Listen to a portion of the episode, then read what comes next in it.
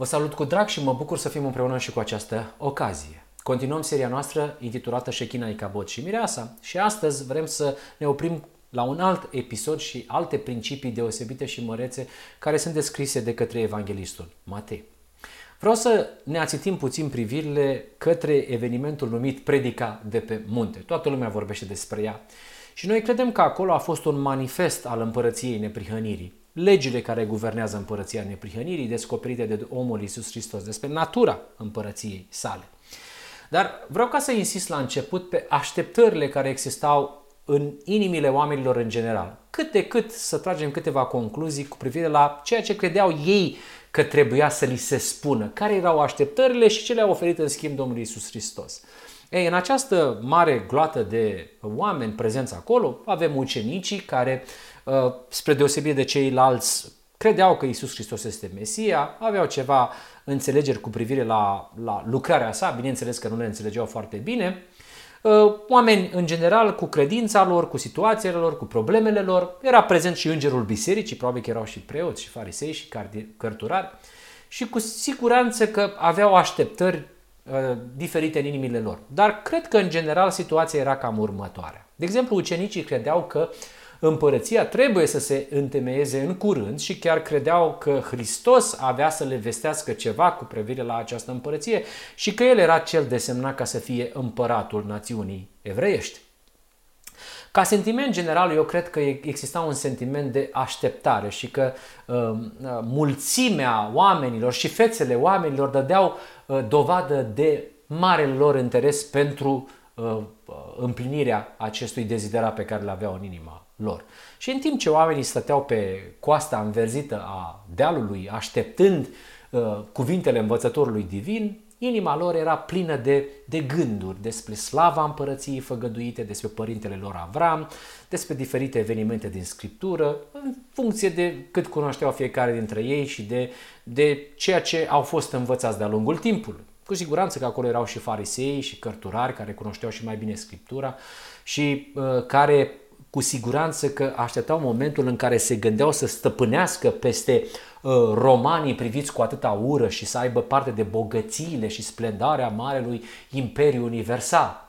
Cu siguranță că, de exemplu, țăranii și săracii și pescarii sperau să audă cuvinte de încurajare, să se termine, să nu se mai ducă să mai locuiască în sărăcăcioasele lor colibe, să aibă hrană care să pună pe masă la copiii lor, viața lor de muncă să se înceteze, să nu mai aibă teamă de lipsă, să locuiască într-o casă, să locuiască în belșug, să aibă viață ușoară. Eu cred că astea erau așteptările oamenilor și a ființei umane. Cred că nu este greu să ne dăm seama de lucrul acesta. Priveau la hainele lor ponosite și se gândeau, ce bine ar fi să avem și noi haine, să fim și noi cap și nu coadă, să găsim, să avem daruri, să avem tot ce să vrem să punem pe masă la copiii noștri. Astea erau speranțele lor. Inima lor tresălta plină de speranța îngânfată că Israel trebuia să fie onorată în curând în fața tuturor națiunilor pământului ca popor ales al lui Dumnezeu, iar Ierusalimul să fie așezat în fruntea unui imperiu universal. Cam astea erau ideile de bază, de la clasele sărăcăcioase până la clasele bogate și cunoscătoare pe cum erau marii savanți ai poporului. Astea erau așteptările. Astea erau așteptările cu privire la Împărăția lui Dumnezeu. Iar dacă tema preferată a lui Hristos era s-a împlinit vremea și Împărăția s-a apropiat, oare ce avea să le comunice Hristos?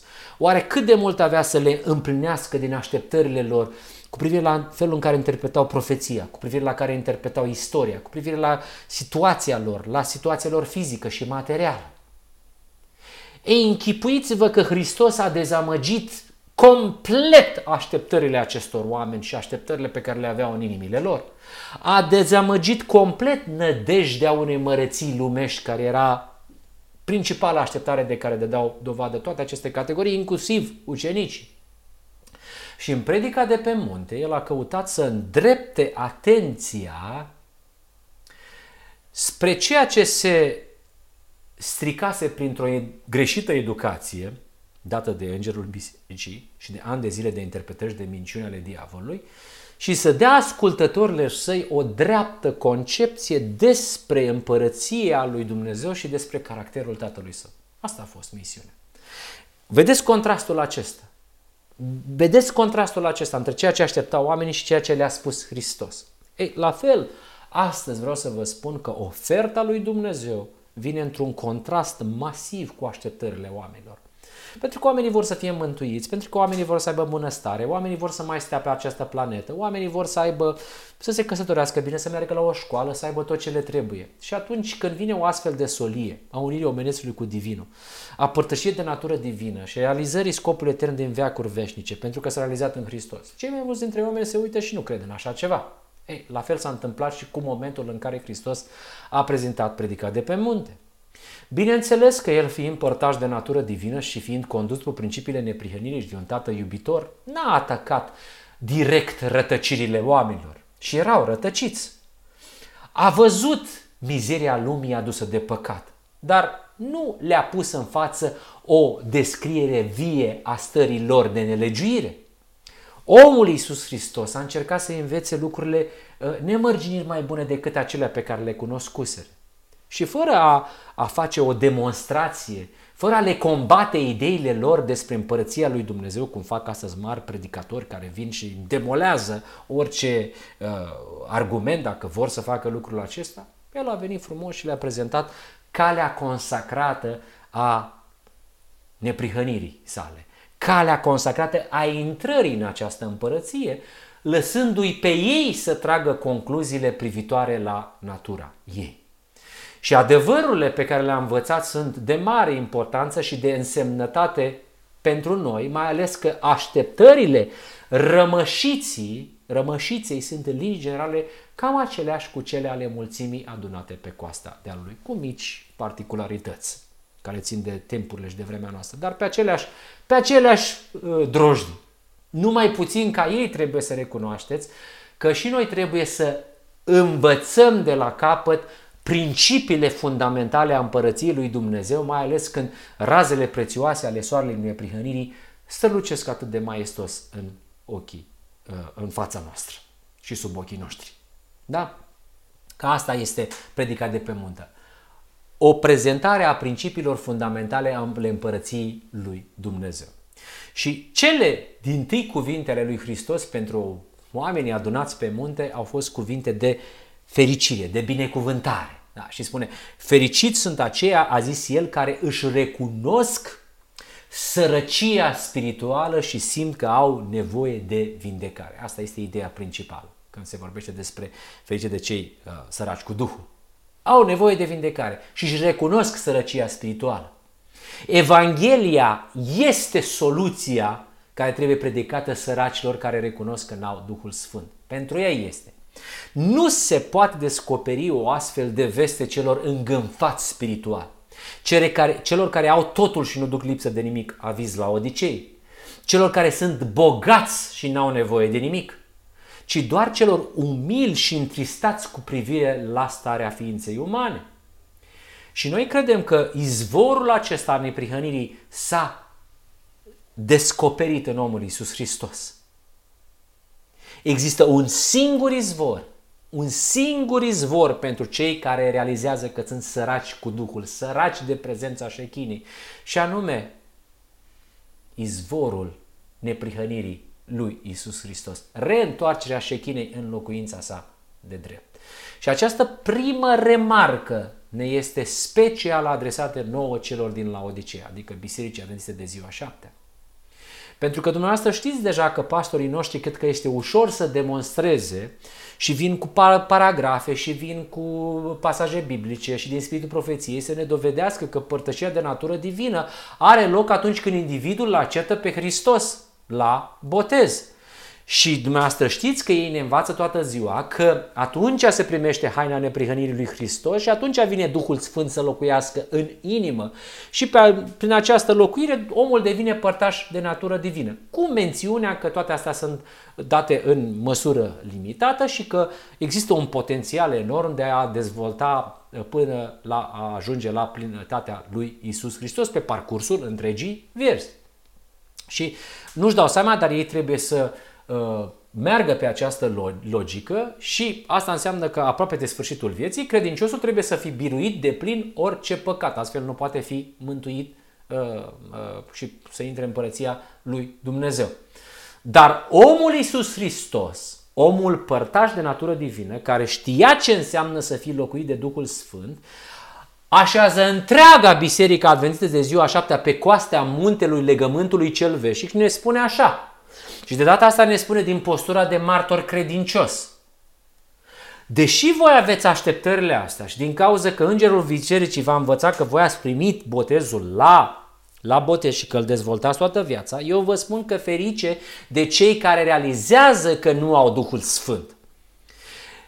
Vai de cei care cred că sunt bocați și nu duc lipsă de nimic. Predica de pe munte este în continuă desfășurare și razele prețioase ale Soliei Îngerului al Treilea strălucesc cu putere.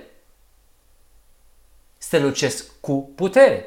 Atenție că martorul credincios spune liderilor bisericii Laodicea, fariseilor și cărturarilor, care erau și ei prezenți atunci când a vorbit Iisus Hristos, dar vreau să mă îndrept către cei de astăzi. El le spune așa: ferice de cei săraci cu Duhul, adică nu vă amăgiți singuri prin această îndrăzneață și obraznică insistență că aveți deja aur, că aveți deja haine, că aveți deja doctorie. Pentru că dacă ați înțelege ce e aurul, dacă ați înțelege ce este haina, dacă ați înțelege ce este doctoria, n-ați mai face declarațiile acestea. Pentru că aurul este credința care lucrează prin dragoste și curăță sufletul. Curăță sufletul de păcate. Credința lui Iisus Hristos era că El și Tatăl sunt una. Haina este neprihănirea lui Hristos în legătură cu legea. Hainele de sărbătoare ale nunții mielului și nu putem să le primim individual la botez. Nu ni se dă câte o mânică la fiecare. Doctoria este ungerea cu Duhul Sfânt ca să vedem adevărurile marii controverse și adevărurile scopului său etern. Întoarcerea șechinei care aduce corecta evaluare a realităților înseamnă doctoria aceasta. Și asta ne face să ne rușinăm de faptul că am pângărit numele Său. Așa că predica de pe munte încă reverberează cu putere, mai ales acum din 1888 încoace, când tot se prezintă razele prețioase ale soarelui neprihănirii. Și ni se spune, ferice de cei săraci în Duhul, care realizează că în Eden s-a pierdut natura divină și a fost alungată natura divină. Ferice de cei care realizează care este natura păcatului și nu cred în așteptările lor că deja au Duhul Sfânt și că nu e nevoie să mă participă la nuntă, că veți avea parte de cea mai mare dezamăgire care va exista în viața dumneavoastră personală, dar în universul acesta al lui Dumnezeu. Predica de pe munte continuă, dragii mei. Și acolo martorul credincios ne spune că toate astea trebuie cumpărate de la el și spune că nu le avem și că lipsesc cu desăvârșire atât liderilor cât și poporului din Laodicea. Chiar dacă dumneavoastră sunteți plini de toate cunoștințele acestea, de toate doctrinile acestea și sunteți botezați în biserica aceasta și aveți 30 de ani și 40 de ani, gândiți-vă că și oamenii care erau prezenți acolo erau foarte educați și aveau așteptări cu privire la Împărăția lui Dumnezeu și aveau așteptări cu privire la cine este Iisus Hristos și toate erau greșite, toate erau prost înțelese. Dacă dumneavoastră credeți că Satana nu a așezat biserica Laodicea pe acest deal și el n-are ce să facă că razele prețioase sunt expuse cu putere, dar dacă credeți că nu duceți lipsă de nimic, atunci nu veți asculta lucrurile acestea. Atenție că nu vă spun eu așa ceva, cine spune martorul credincios. Și dacă acest popor era părtaș de natură divină și avea haina, evaluarea martorului credincios nici de cum nu era ticălos, nenorocit, sărac, orb și gol. Așa că el nu a vorbit în felul acesta, dar nouă ne spune în mod direct. Atenție că doar un nenorocit poate arunca la gunoi declarațiile acestui martor credincios aflat pe muntele scopului etern al lui Dumnezeu.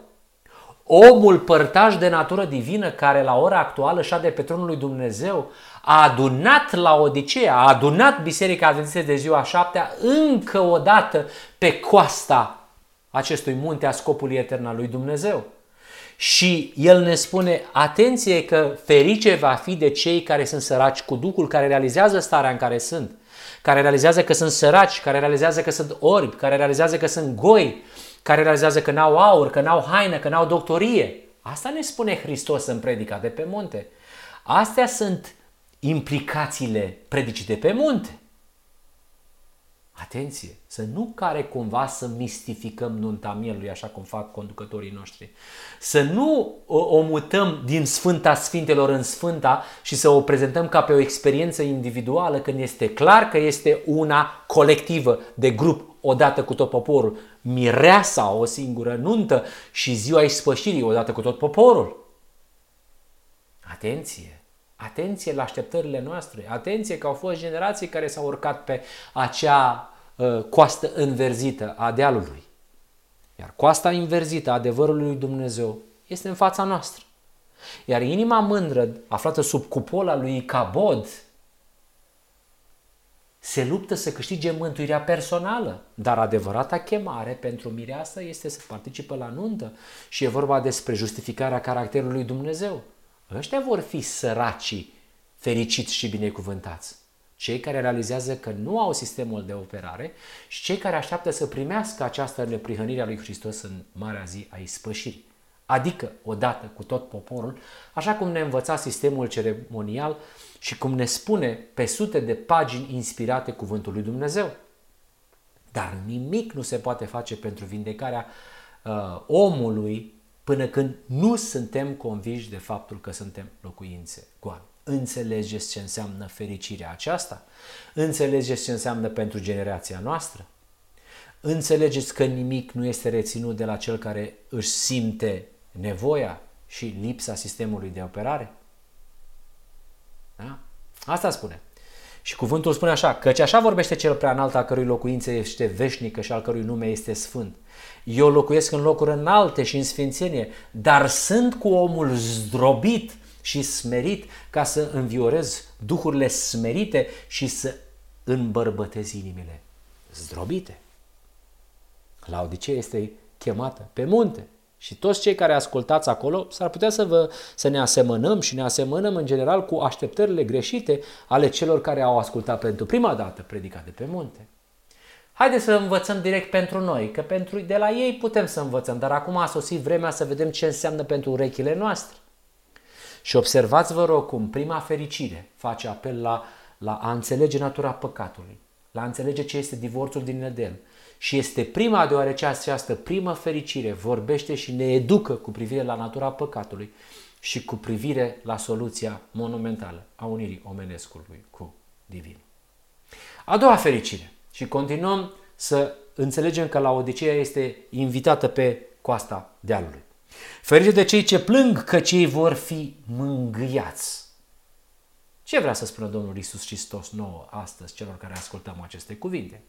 Prin cuvintele acestea Hristos nu ne învață că plânsul are puterea în sine să ridice efectele divorțului din Eden, că deja am învățat despre prima fericire. El nu dă aici o aprobare la prefăcătorie sau umilință din aceasta falsă pe care o afișăm noi prin biserici, la ora de rugăciune și la programele noastre de suferință, da? Chiar și în cămăruțele noastre. Plânsul de care vorbește el aici nu înseamnă nici deprimare și nici lamentări. Și este o realitate că deși noi ne întristăm din cauza divorțului dintre natura umană și cea divină, noi de fapt construim pe bucuria ofertei lui Dumnezeu. Ne bucurăm de prețioasa făgăduință pe care o avem chiar de la Dumnezeu însuși. Pentru că gândiți-vă, fraților, că El ne promite că în curând noi vom fi locuite de Șechina. El ne va vindeca. Și plâns există la mulți dintre noi, dar pentru motive greșite, că noi ne întristăm în viața noastră și plângem din cauza alegerilor noastre greșite în căsătoria noastră, cu copiii noștri, în viața noastră personală, în deciziile pe care le facem, în școala pe care am făcut-o și multe alte lucruri, în afaceri pe care le facem. Dar asta nu are nicio legătură cu intervenția lui Dumnezeu și asta nu este nicio pocăință, nici pe departe. Adevărata întristare pentru păcat este urmarea lucrării Duhului Sfânt. Numai Duhul Sfânt este capabil să ne descopere că suntem o locuință goală. Să înțelegem ce înseamnă să fim fără sistemul de operare. Să înțelegem ce înseamnă că suntem goi. Să înțelegem ce înseamnă că nu avem haină.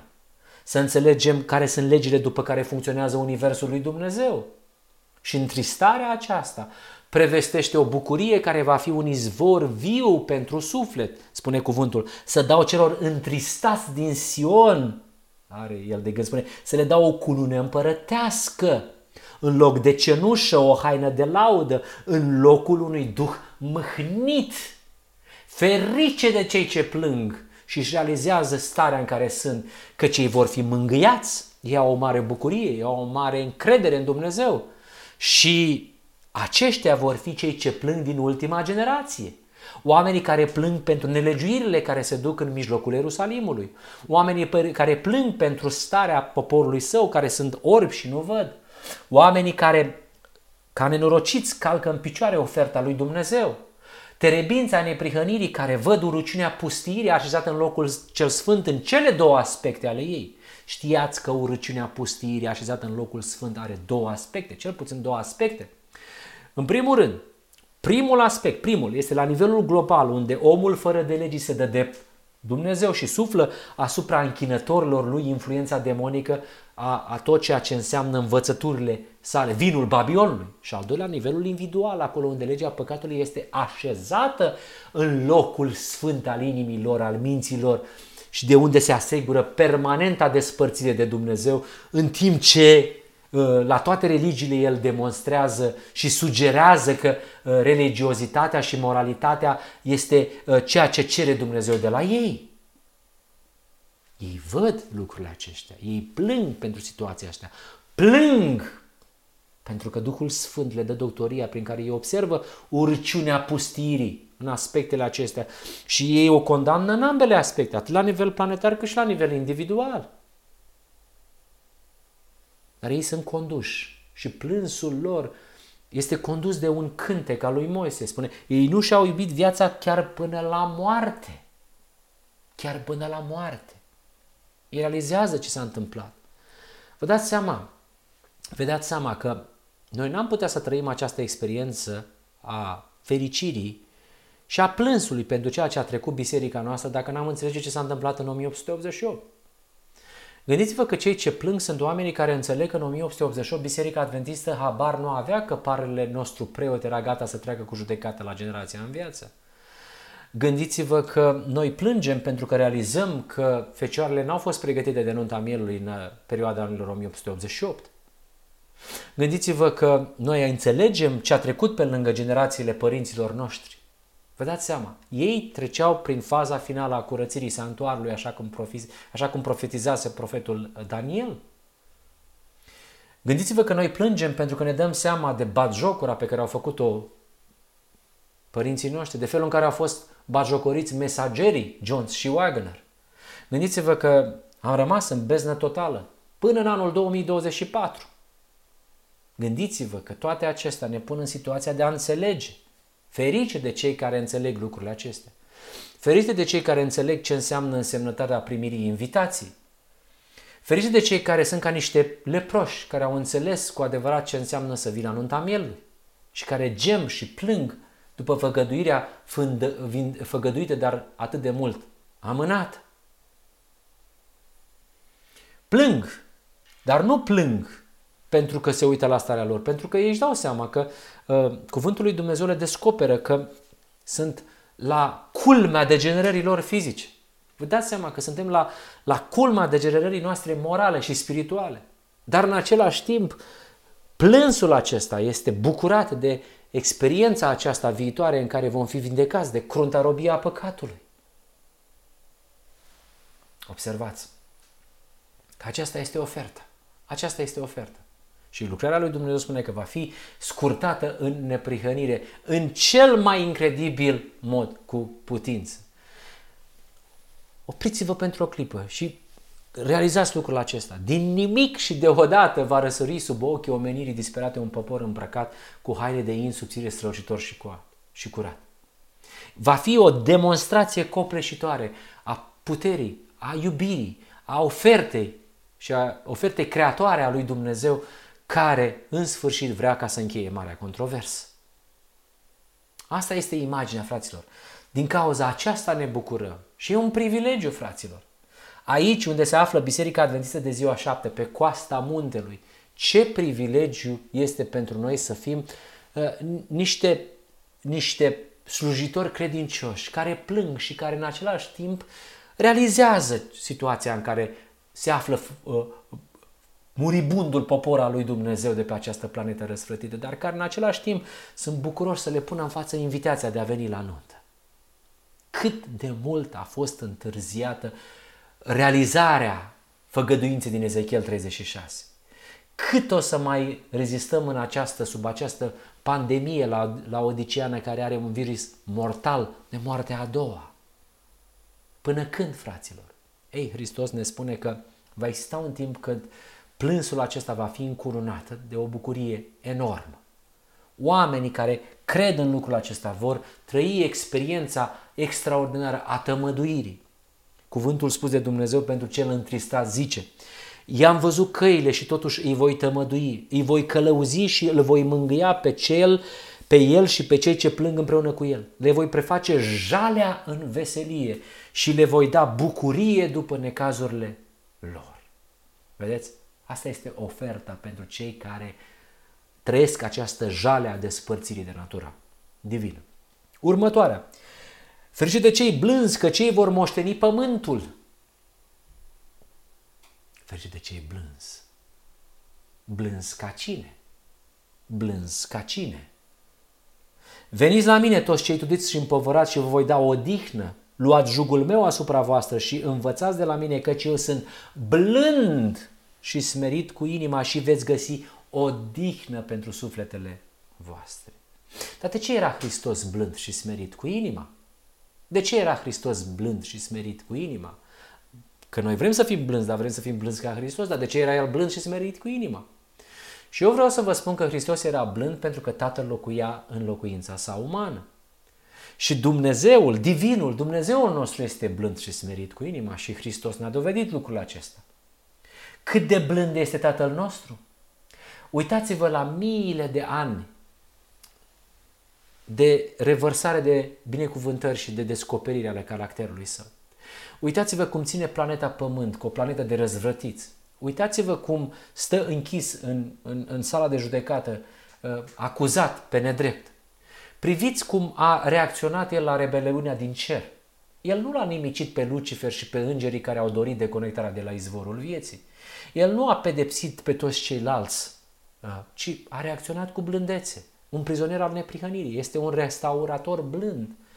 El este un prizonier al neprihănirii, el nu este nimicitorul poporului său sau a copiilor săi. El este persoana blândă și delicată, pe spatele căreia trăim toți de la creațiune încoace. Iată cât de blând și de smerit este. Iată de ce Hristos era blând și smerit cu inima. Pentru că în El avem și viața și zidirea adevărată.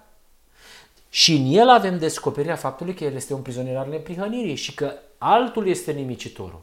Altul este vrășmașul și al lui și al nostru, care vrea să ne distrugă cu orice preț și pe noi și pe el.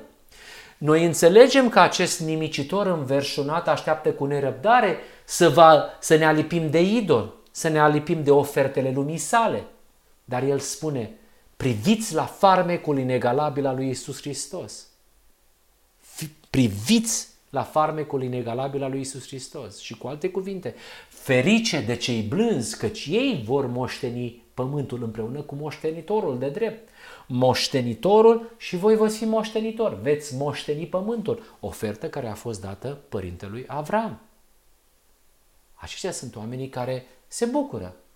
Și văd chipul proeminent al lui Iisus Hristos. Văd blândețea lui Iisus Hristos. Văd sursa neprihănirii sale, pe care poporul Advent l-a estompat în ochii omenirii și l-a prezentat un alt Hristos. Și vreau să vă spun că noi, iubitorii Soliei Îngerului al Treilea, regretăm în numele poporului nostru întunericul pe care l-am adus asupra lumii prin necunoașterea caracterului iubitor și blând al Creatorului nostru. Dar acum noi putem lua și pune în fața omeniei jugul părtășiei de natură divină și acest jug va fi oferit la nuntă. Și acesta este privilegiul nostru. Ferice de cei blânzi, căci ei vor moșteni pământul. Adică este clar, Asta este jugul părtășiei de natură divină. Ascultați ce spune Spiritul Profetic. Dumnezeu așteaptă de la toate creaturile sale o servire din dragoste, servire care izvorăște dintr-o apreciere a caracterului său. Și noi l-am văzut în blândul Iisus Hristos. El nu găsește plăcere într-o ascultare forțată, ci oferă tuturor o voință liberă ca ei să îl poată servi de bună voie. Ferice de acei care văd blândețea lui Dumnezeu și oferta pe care o dă oamenilor sale.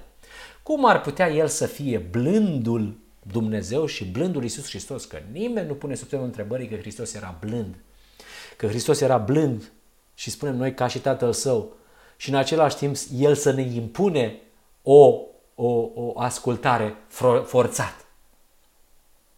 Dar asta predicăm, fraților. Ferice de cei care văd caracterul lui Dumnezeu. Asta este mesajul transmis de dorința veacurilor în Predica de pe munte către Biserica Laodicea. Noi putem fi moștenitori ai Pământului, care este o directă referire la promisiunea făcută părintelui nostru Avram. Noi putem face de numărul celor care ne-am spălat hainele și ne vom spăla hainele și le vom albi în sângele Mielului. Ascultați!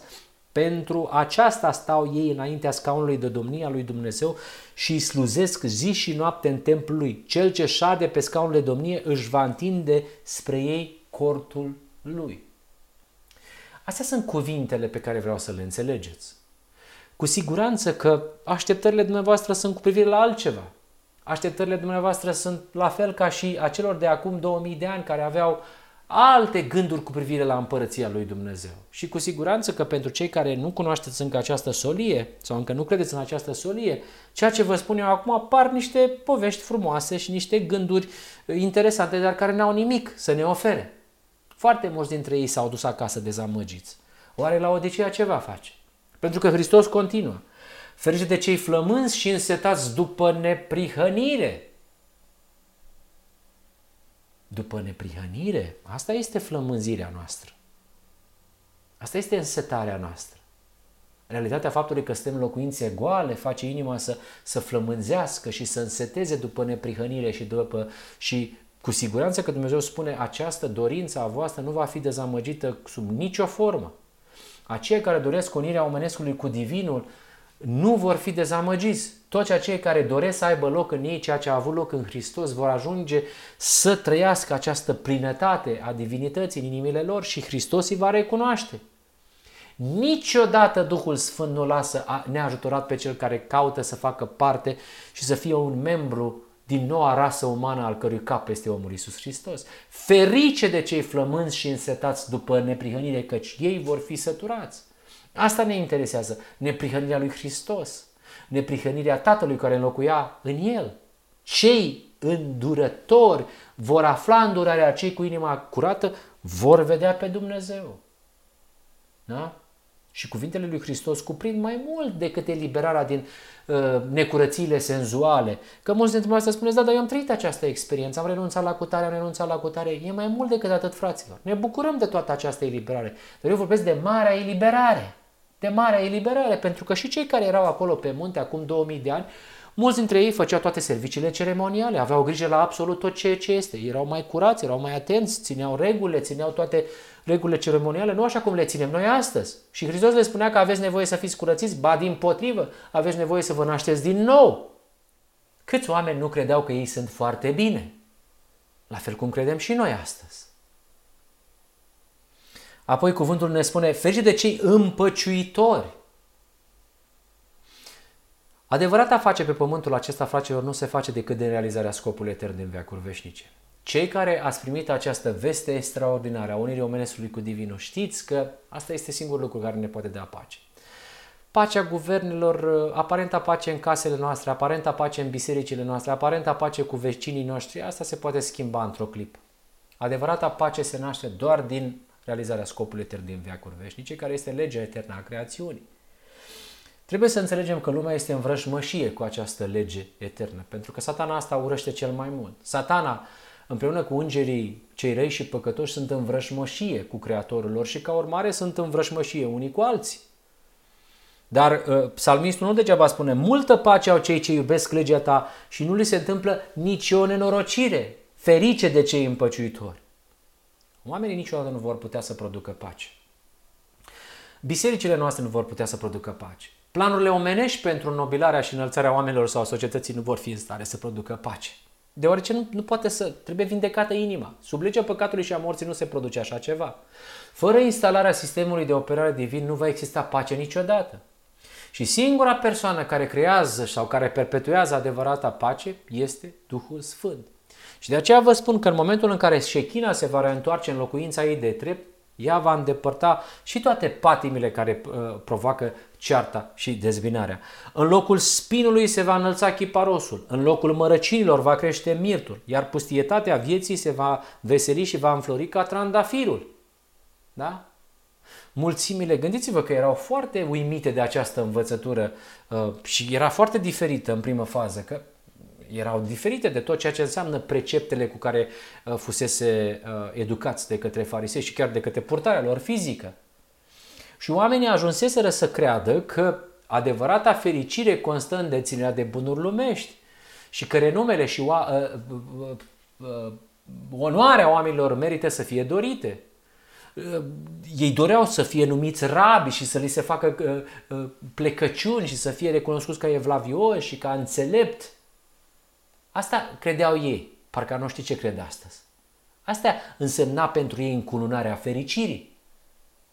Dar în fața acelei mulțimi nenumărate și în fața Laodiceei, Hristos spune că bogățiile și onoarea lumească nu este ceea ce oferă El. El vorbea despre altceva. Și Hristos a știut că o parte dintre ei vor lua la suflet lucrurile acestea și oamenii au luat cât au putut. Și el a spus că, el a știut că în momentul în care oamenii vor zgâria la suprafață doar din fericirile acestea care își vor găsi împlinirea în unirea cu Divinul, pentru lucruri mult mai mici vor suferi foarte mult, vor da piept cu o împotrivire hotărâtă din partea diavolului și că vor fi insultați și că mărturia lor va fi lepădată. El știa bine că în împlinirea misiunii lor, oamenii aceștia vor avea parte de închisoare, de tortură și de aceea a încercat el să le spună: ferice de cei prigoniți din pricina neprihănirii, căci a lor este împărăția cerurilor. Ferice va fi de voi când din pricina mea oamenii vă vor ocărî, vă vor prigoni, vă vor spune tot felul de lucruri rele și neadevărate împotriva voastră. Bucurați-vă și veseliți-vă, pentru că răsplata voastră este mare în ceruri, căci tot așa au prigonit pe prorocii care au fost înainte de voi.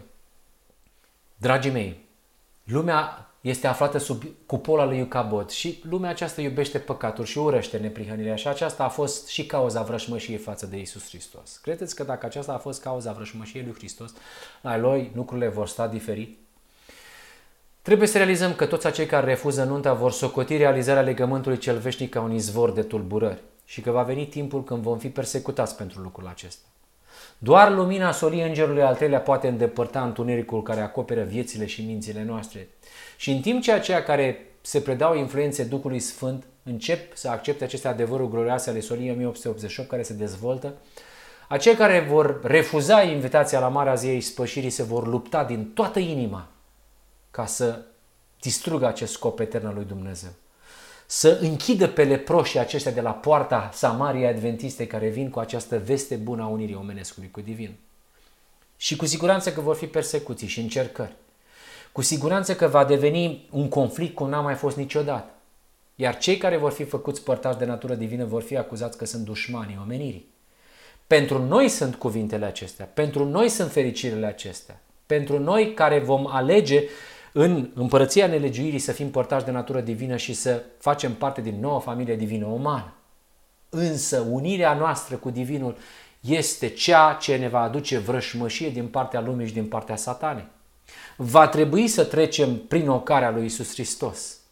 Va trebui să trecem prin fața persecuției, dar nu cu întristare, ci cu bucurie. Pentru că ne amintim de toate făgăduințele pe care ne le-a dat Dumnezeu. Și câtă dreptate avea Ellen White când spunea: mi-a fost arătat că Duhul Domnului este retras de pe pământ. Puterea susținătoare a lui Dumnezeu le va fi în curând refuzată tuturor celor care continuă să disprețuiască poruncile sale. Nelegiuirea devine un lucru atât de obișnuit încât nu mai șochează așa cum se întâmpla cândva. Și eu spun că trăim ultimele zile ale istoriei acestui pământ. Soarele apune. Și Ellen White este mai relevantă în prezent decât în zilele ei. Când mâna restrictivă a lui Dumnezeu este îndepărtată, nimicitorul își va începe lucrarea. Dar, ferice de cei care vor fi prigoniți, pentru că vor fi ajutați. Și Dumnezeul nostru spune, nu vă faceți nicio problemă, voi fi cu voi, vă voi proteja, nu veți mai muri, voi avea grijă de voi. Așa că Dumnezeul nostru în care ne credem este un Dumnezeu al neprihănirii. Dumnezeul nostru ne făgăduiește fericirea aceasta. Și pe coasta muntelui, scopul etern din veacuri veșnice, stă această invitație. Totul este gata. Poftiți la nuntă!